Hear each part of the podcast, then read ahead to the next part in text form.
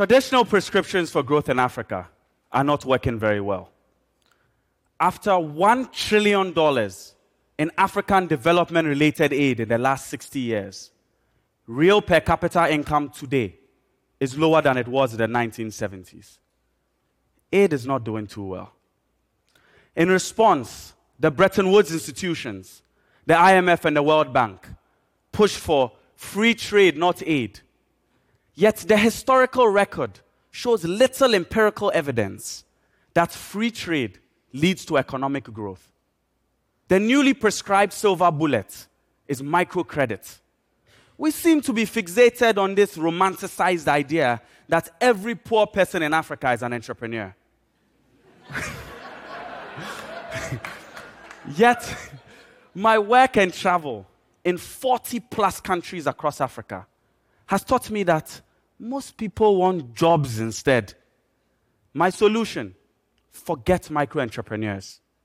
Let's invest in building Pan African titans like Sudanese businessman Mo Ibrahim. Mo took a contrarian bet on Africa when he founded Celtel International in 98 and built it into a mobile cellular provider with 24 million subscribers across 14 African countries by 2004. The Mo model might be better than the everyman entrepreneur model, which prevents an effective means of diffusion and knowledge sharing.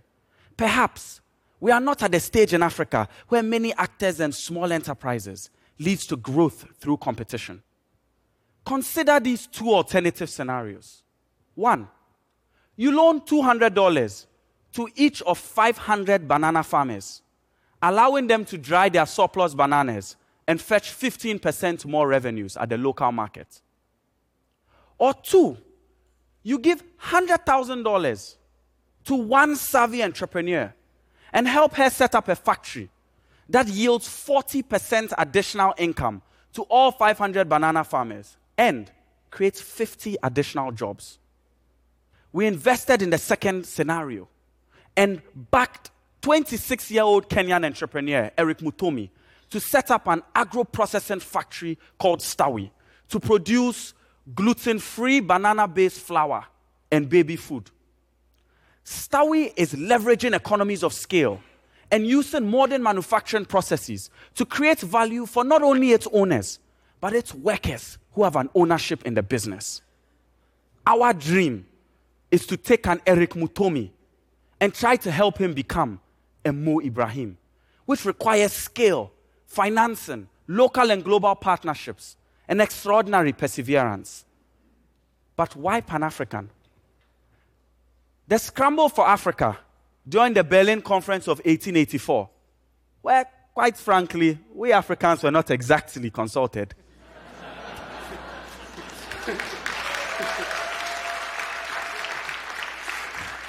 resulted in massive fragmentation and many sovereign states with small populations. Liberia, 4 million, Cape Verde, 500,000.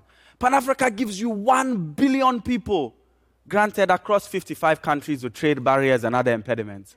But our ancestors traded across the continent before Europeans drew lines around us. The Pan African opportunities outweigh the challenges. And that's why we're expanding Stawi's markets from just Kenya to Algeria, Nigeria, Ghana, and anywhere else that will buy our food. We hope to help solve food security, empower farmers, create jobs, develop the local economy, and we hope to become rich in the process. While it's not the sexiest approach, and maybe it doesn't achieve the same feel good as giving a woman $100 to buy a goat on kiva.org. Perhaps supporting fewer, higher impact entrepreneurs to build massive businesses at scale, Pan Africa, can help change this the political freedom for which our forebears fought is meaningless without economic freedom. We hope to aid this fight for economic freedom by building world class businesses, creating indigenous wealth, providing jobs that we so desperately need, and hopefully helping achieve this. Africa shall rise. Thank you.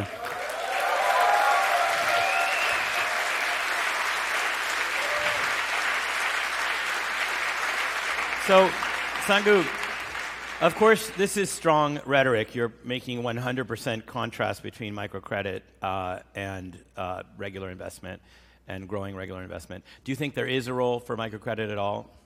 I think there is a role.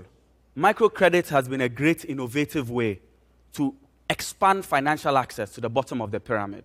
But for the problems we face in Africa, when we were looking at the Marshall Plan to revitalize water in Europe, it was not full of donations of sheep.